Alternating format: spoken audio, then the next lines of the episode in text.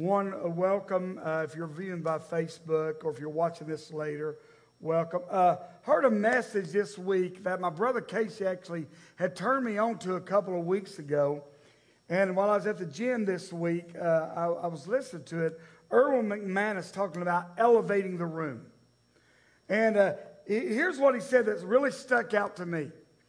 Most of the conversations I have with people that think they are about their circumstances they're going through are actually about patterns of thinking that they've been trapped in. We get these patterns of thinking and it's not necessarily a circumstance or situation we're going through, but that pattern of thinking that things are always going to be bad, things are always going to be like this. I'll never, it keeps us stuck. He went on to say this most of the things that you think are holding you back, that are out there, aren't out there.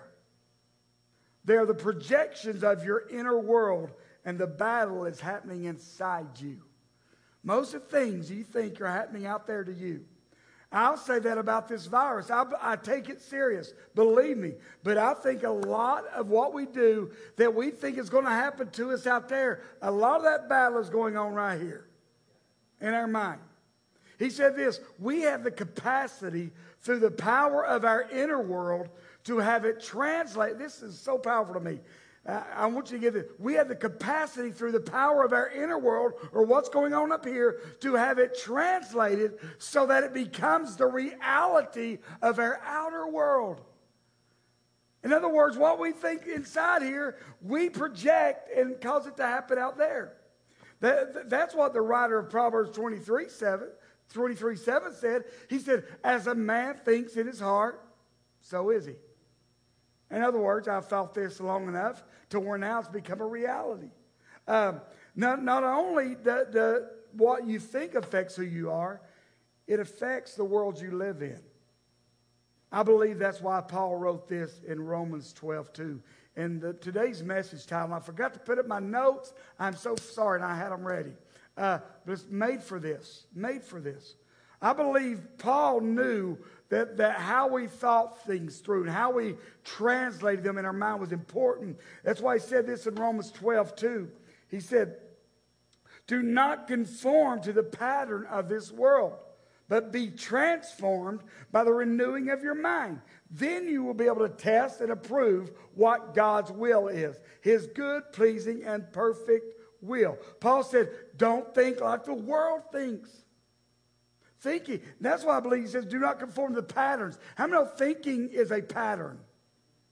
It's a pattern. He says, don't conform to that. He knew the battle that we fight be fought right here in our brains or in our minds. God wants to transform or renew our minds so that why? We can think clearly.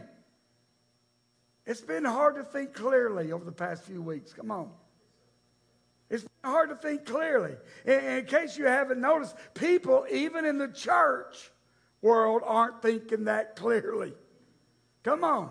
Casey mentioned this week that I had to show up at his door and kind of uh, we butted heads. But thank God, God, you could tell God had changed us both. That that was it. And he talked about how I, it was just kind of a shakeup for him to, to hey, I'm not seeing things clearly. I've got to start seeing things clearly. Have you ever noticed uh, we, we live a lot of times by feelings? And uh, what we say, we're really we're feeling a certain way. You know, I'm not feeling it. And can I tell you this? Your feelings, your emotions will lie to you. They'll lie to you. Uh, well, well, PK, I'm just going to listen to my heart. Why would you do that? Jeremiah 17 9 says this The heart is deceitful above all things and desperately wicked. Who can know it? So I'm just listening to my heart. Well, your heart will lie to you. Your heart will deceive you. Now more than ever, guys, we need our minds to be transformed so that we can think clearly. Hear, hear me, hear me. I know that a lot of times the people that we think has the most faith, can we be honest and real? The people we look at and we think, oh man, they're, kind of weird. Can we, can we be real? They're, they're kind of weird. And, and we're like, man, they, they're really weird, so they must be really full of faith. And, and here's what I believe, though. And I heard Erwin say this. Uh, he said, What happens a lot of times is people are full of faith, but they're brain dead. Because for some reason they don't think faith and your mind go together. But, but that's not what God said. God said it does. I just need your mind transformed to think clearly. You know, so we don't just throw brain and mind out the window and say, I'm full of faith. Yeah, but you're brain dead. And that's not the way God intended it for us to be. God does not want to detach our faith from our mind. He just wants to transform it so that the garbage in our life doesn't get dragged into our new life. Are you hearing me? And for many of us, our hearts have been lied to. We've lied to ourselves. Others have lied to us about who we are. And we think, I just, it's just not in me. I just don't have what it takes. God couldn't use me. You know, and, and so it's a pattern of thinking. Let, let me make something very clear whether you're here uh, with our leadership uh, or whether you're at home watching or watching it later. Every person seeing this, hearing this, God wants to use you. No exceptions. God wants to use you. I believe this God put you here in this moment of time. This, this uh, location geographically, whether it's 10 Mile, Decatur, uh, Dayton, Evansville, Spring City, Sweetwater, Athens, Emerald, what he put you there for a purpose. He put you there. You were born and live in this time when this crisis would hit for a purpose. And it's not so that we can tuck our tail and run. We were made for moments just like this. We're made for it.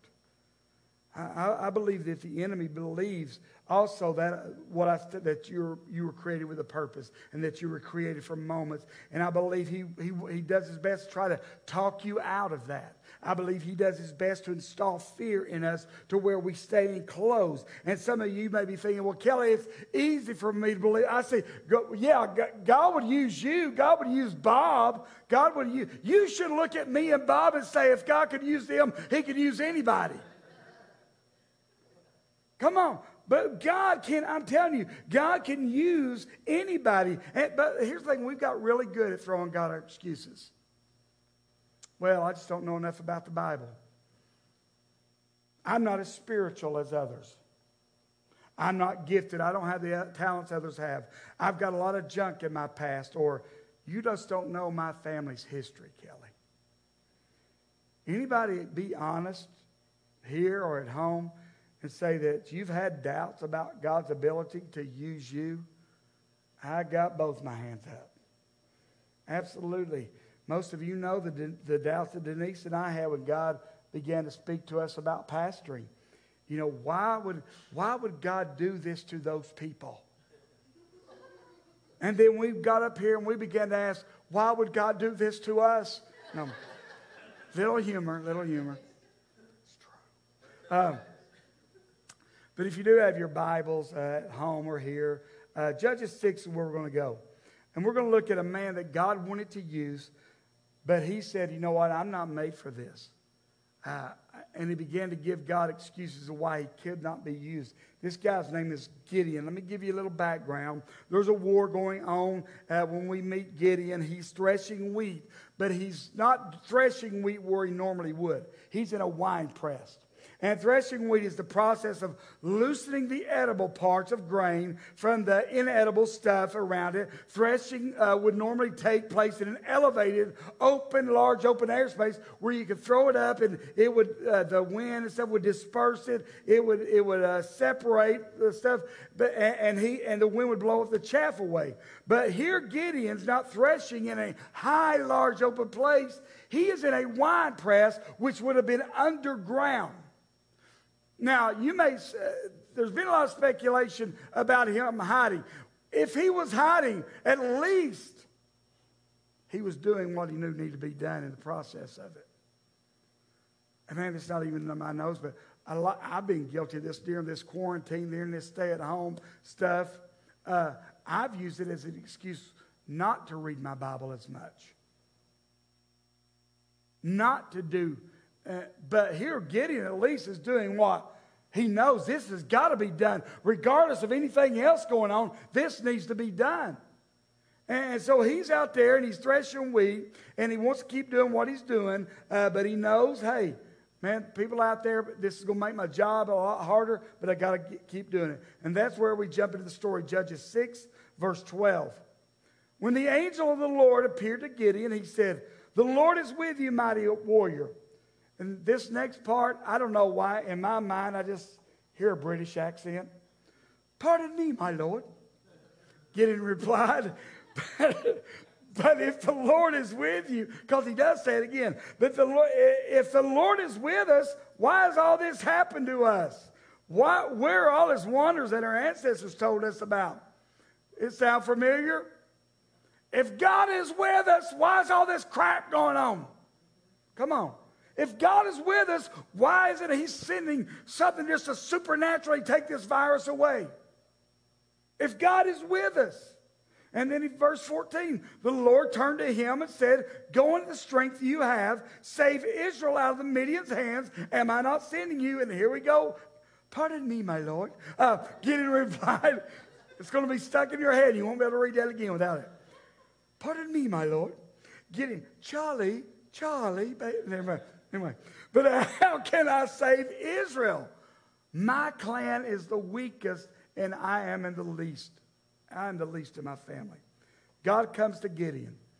He tells Gideon, hey, here's what I want you to do. And excuses start flying off the shelf faster than toilet paper and hand sanitizer have the past few weeks. He just starts nailing excuses. Uh, I mean, he says, Hey, listen, God, you've got the wrong Gideon. I think the Gideon you're looking for is two houses over because his family, they're huge. My family, we're, we're the weakest. And in case you haven't noticed, I'm the runt of the litter. And Gideon asked the question that a lot of us ask God, why would you choose to use someone like me? With everything that else that's available to you, why would you choose to use me? If I'm honest, I've asked that same question because in my mind, I know me better than anybody else. I, and I, I look at my my past failures, my present failures. I look at my past weakness, my present weakness, and I think, man, there's a lot more qualified, more spiritual, more people that got it more together than I do. God, why would you choose me? God, why would you use someone like me? In order to answer that question, though, we got to answer this question What kind of people does God use? Um, look at verse 15 uh, again here, God's reply to, to, or Gideon's reply to God. Pardon me, my Lord. Gideon replied, but how can I save Israel? My clan is the weakest. In Manasseh, I am the least in my family. What Gideon is struggling here with is what a lot of us struggle with what a lot of Christians, non Christians struggle with. And if you want to know what kind of people God uses, here's what you need to understand God uses the insecure. Pardon me, my Lord, I'm not sure you realize who you're calling to do this. Uh, I, pardon me, God, this is, there are a lot more qualified people uh, in the Bible. Can you tell more than this? Gideon was the only one in the Bible that struggled with this. Come on. I mean, I mean, Moses, God, I don't even speak good. I don't speak well. You get somebody else, send somebody else. And, and a lot of you, you watching, your train of thought is, hey, you know, Kelly, why would there's better, there's smarter, uh, more knowledgeable people than me. But here's what you need to understand: when God sees you, God sees you differently than you see yourself. And my wife, all she can notice right now is a misspelling indifferently. So, but God sees me differently than she sees me.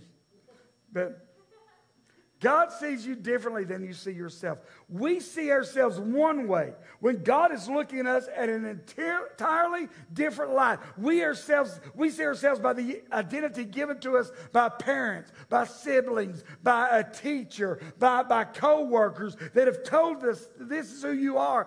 God sees you differently. Do you remember what God was doing when the angel showed up? What was he doing? Hiding, right? Hiding in a wine press. But do you remember how the angel addressed him? When the angel of the Lord showed up, he appeared again and he said, The Lord is with you. What? Mighty warrior. Let me ask you, when, when the angel showed up, was Gideon postured as a mighty warrior? Was he acting like a mighty warrior? No. But God sees you differently than you see yourself. And he shows up and says, the Lord is with you, mighty warrior. And here's the truth we all have this inner voice feeding us excuses as to why we can't do or be who God has called us to be, why we can't do what God has called us to do. And because we're looking at ourselves through our lens, when God is looking at us differently, entirely different lens. And I love the way Ephesians says it. Ephesians 2.10 says this, we are God's masterpiece. He has created us anew in Christ Jesus so that we can do, we can do, we can do all the things He planned for us long ago. He created us the way we are because we, had a, we got a specific skill set that is needed there in this time.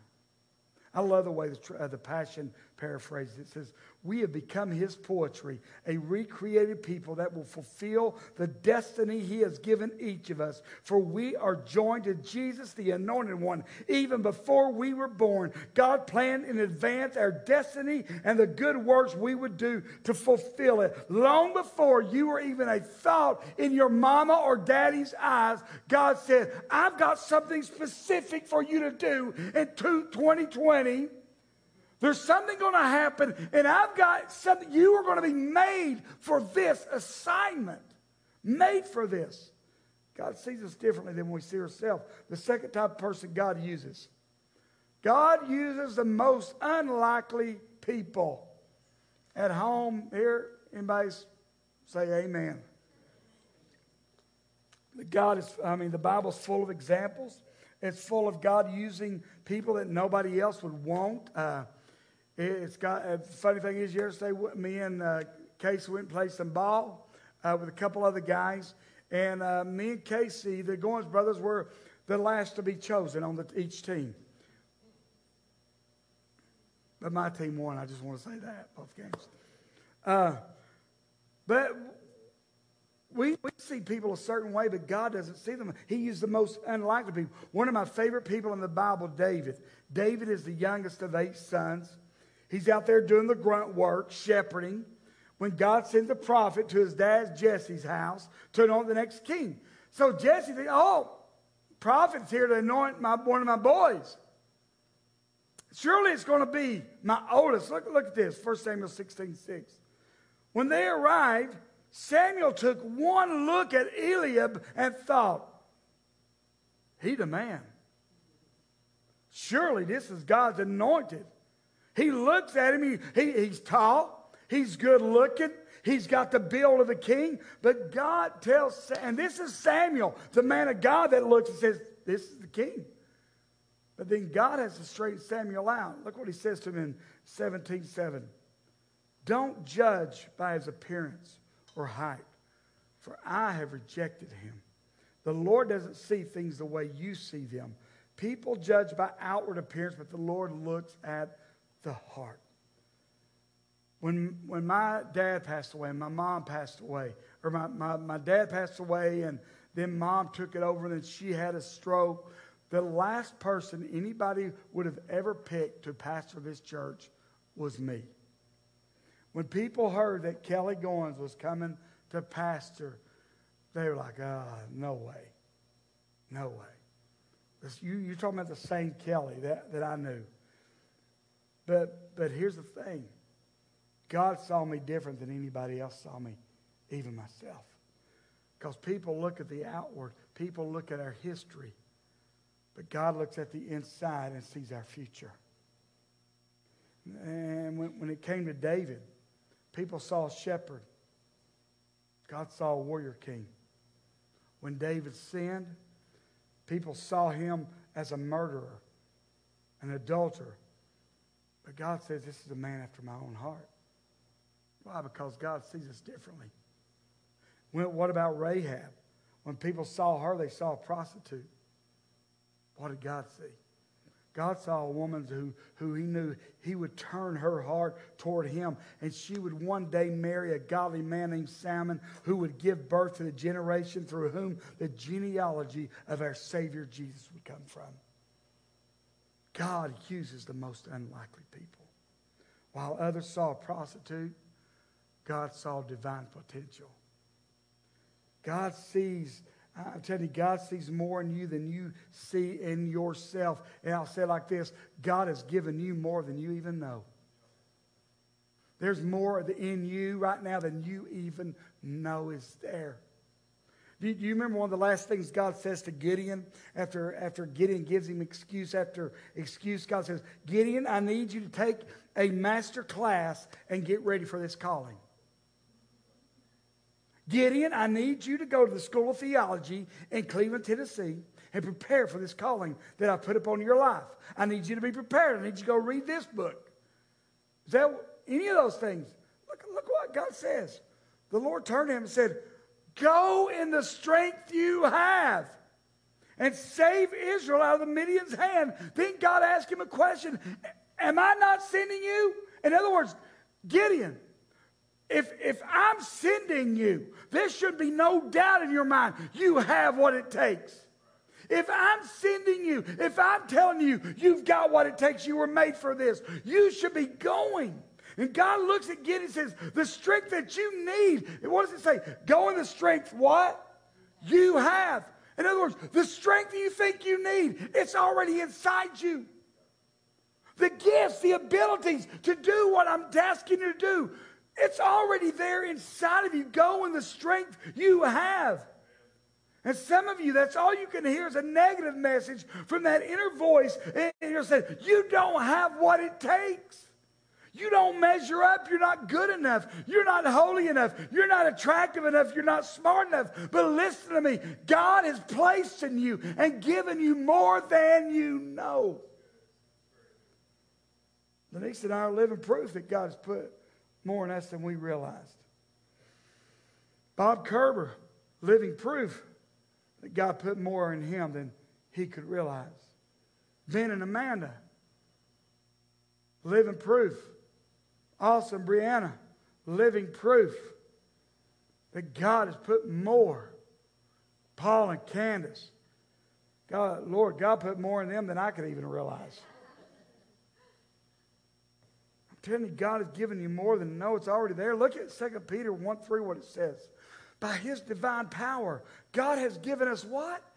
Everything. By his divine power, God has given us everything we need for living a godly life. We have received all of this by coming to know him, the one who called us to himself by means of his marvelous glory and excellence. It's already inside of you. Quit making excuses. There at home, look at you neighbor on the couch, say, quit making excuses. Now look at your second favorite kid and tell them the same thing. God uses the insecure, God uses the most unlikely, and the third type of person God uses. God uses the broken. One of the best examples of this is Peter. Peter was the one guy, you know, there's always that one guy in the group that always acts before he thinks always speaks before he thinks. Peter was that guy. Maybe that's why I can relate to him. I mean, he's the first one to say, Yeah, I'm with you, let's do it. Uh, but I'll say that he's the only one that ever got out of the boat and actually walked on water, too. Um, but, but if you were to interview Peter, and ask him, What was the lowest point of your life? I believe he could be able to answer that question without even thinking about it. He was says the night that Jesus was arrested. Jesus being led away by soldiers, and Peter is following, the Bible says, at a distance. and someone see, we, we know the story, we're closing in on Easter. Uh, someone sees Peter says, "Hey, I recognize you. You were Jesus." He's like, "No, I wasn't." Another person, "Hey, yeah, yeah, yeah, yeah. I, I recognize you. You were Jesus." No, I wasn't. Third time, and the third time it happens, Luke's recording of what happened is so powerful. I want you to get this. See, he was Peter sitting outside, and they've got Jesus in there. And more likely, Peter could see what was going on. And look at Luke's recording of this. Peter replied, Man, I don't know what you're talking about. Just as he was speaking, the rooster crowed. Look at this. The Lord turned and looked straight at Peter.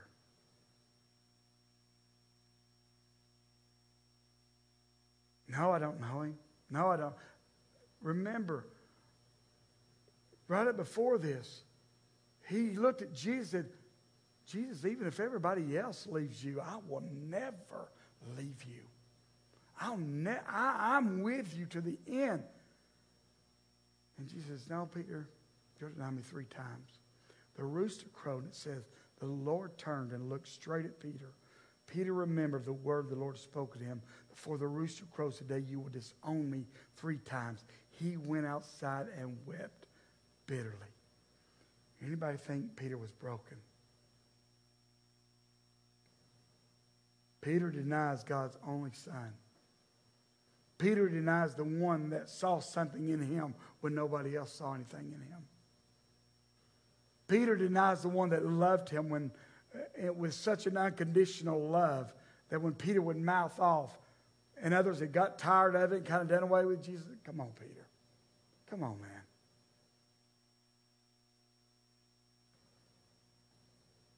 You, you had to wonder how could Peter, after this, and I know he had to be thinking, how could I ever be trusted by God again after what I've just done? Anybody ever dealt with maybe some similar feelings? Maybe you didn't deny Christ, but you thought you had it all together, but that sin reared its ugly head again. And you thought, how could God trust me again? That struggle, that addiction, you thought you were over.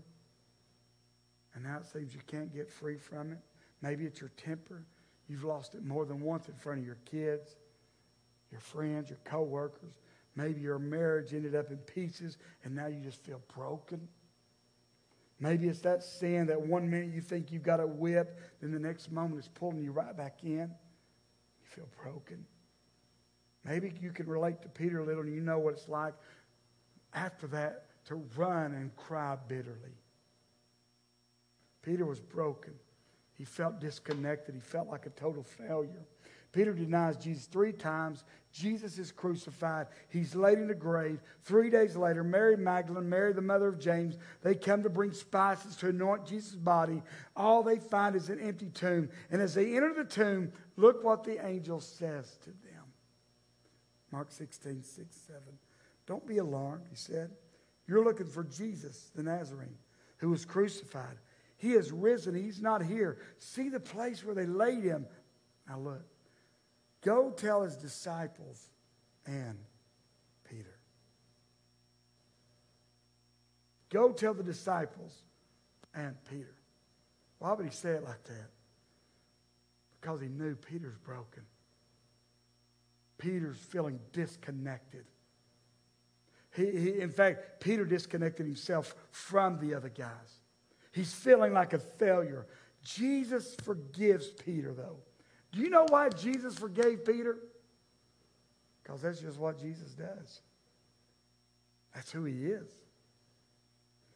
Jesus forgives him. Peter failed Jesus, denied Jesus, abandoned Jesus. God had every reason to just write Peter off, but he didn't. On the day of Pentecost, guess who God chose to use to preach the gospel? Guess who God chose to use to preach a gospel that would see thousands to come and believe in Jesus? Peter. Why? Because God uses the broken. Who better to preach about forgiveness than someone who's been forgiven? Who better to preach about deliverance from an addiction than someone who's been delivered? Who better to preach about how God uses the broken than someone that's been broken in their life? God uses the insecure, He uses the most unlikely, and God uses the broken. If I can get Bob to come on up. Why would God use someone like you? Here's my question to you Why wouldn't God use someone like you? When you look at who God uses, why wouldn't He use you? God uses people just like you, just like me. And God is saying, quit throwing the excuses out. Quit throwing all that out. Everything you need, I've already placed inside of you. You were made for this. Here's the question I want to leave with you today. So, what does God want to do through you? During this crisis, during this time, what does God want to do through you? You have to step out to find out. Casey referenced this earlier this week in his devotion. But in that same message, Erwin said this everybody wants to be a giant killer when there's no giant to kill. Everybody wants to be full of faith when no faith is required comes a time, guys, when we have to step up to find it, step out to find out. Could it be that God's placed us here during this time, this time period, during this crisis, to do something besides nothing?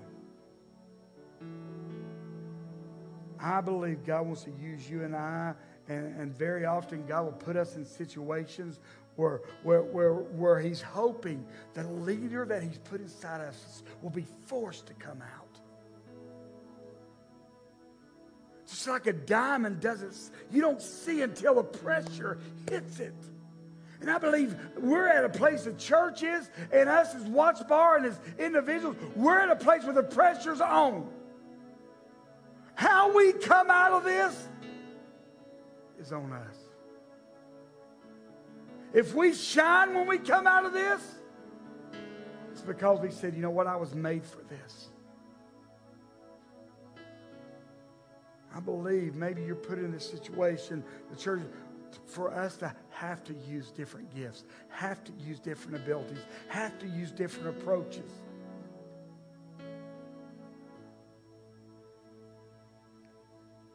Here's the truth, and I'm closing. If I can get the team to come on. There are those of you watching, there are those of you that'll see this, that in this crisis, in this time of our history, you will step up and say, I was made for this.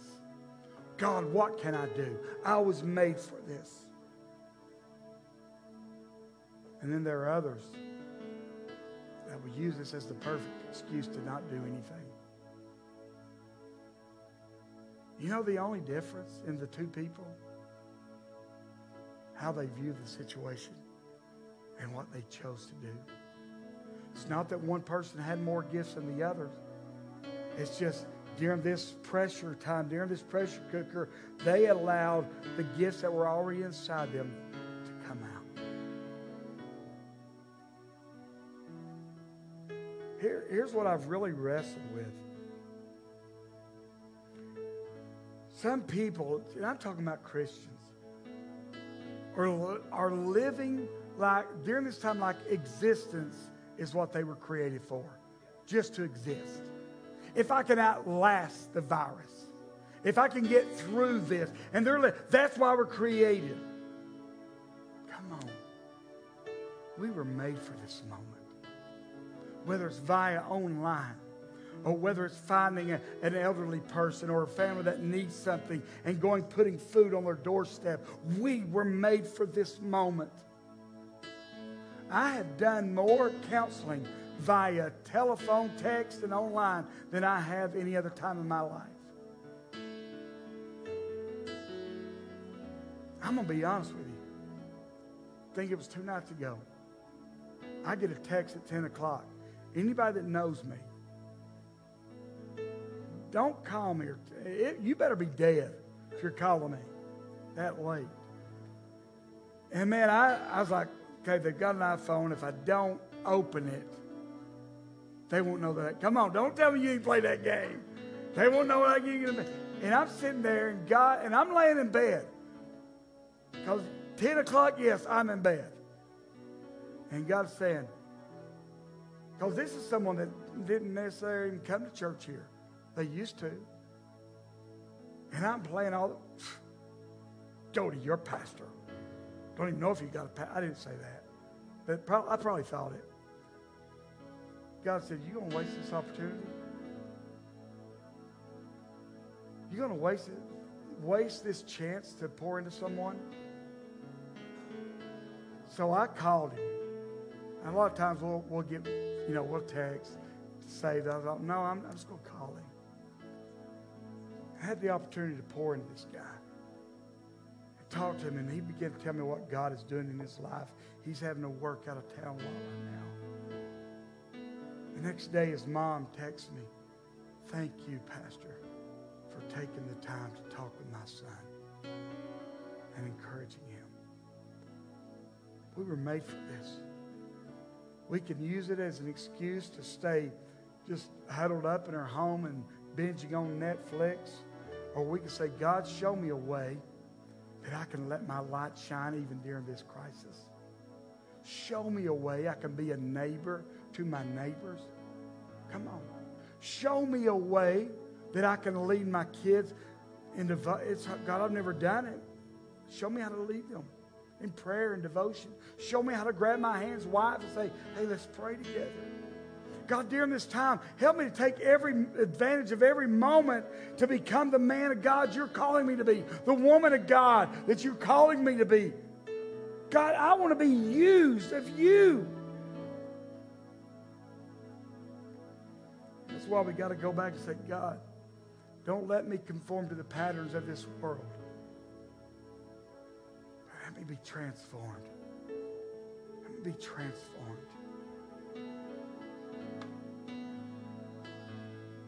You're made for this. This is our moment to shine, church. As a church and as individuals, we were made for this. What are you going to do with it? Are you going to use an excuse to just do nothing? See, I, I heard a, I heard a guy, Chris Hodges, said this this week, and I realize I'm going longer. But he, he said this. He said, "I don't like this social distancing term."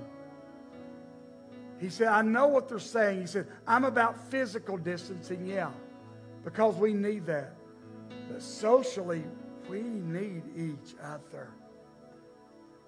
We need each other."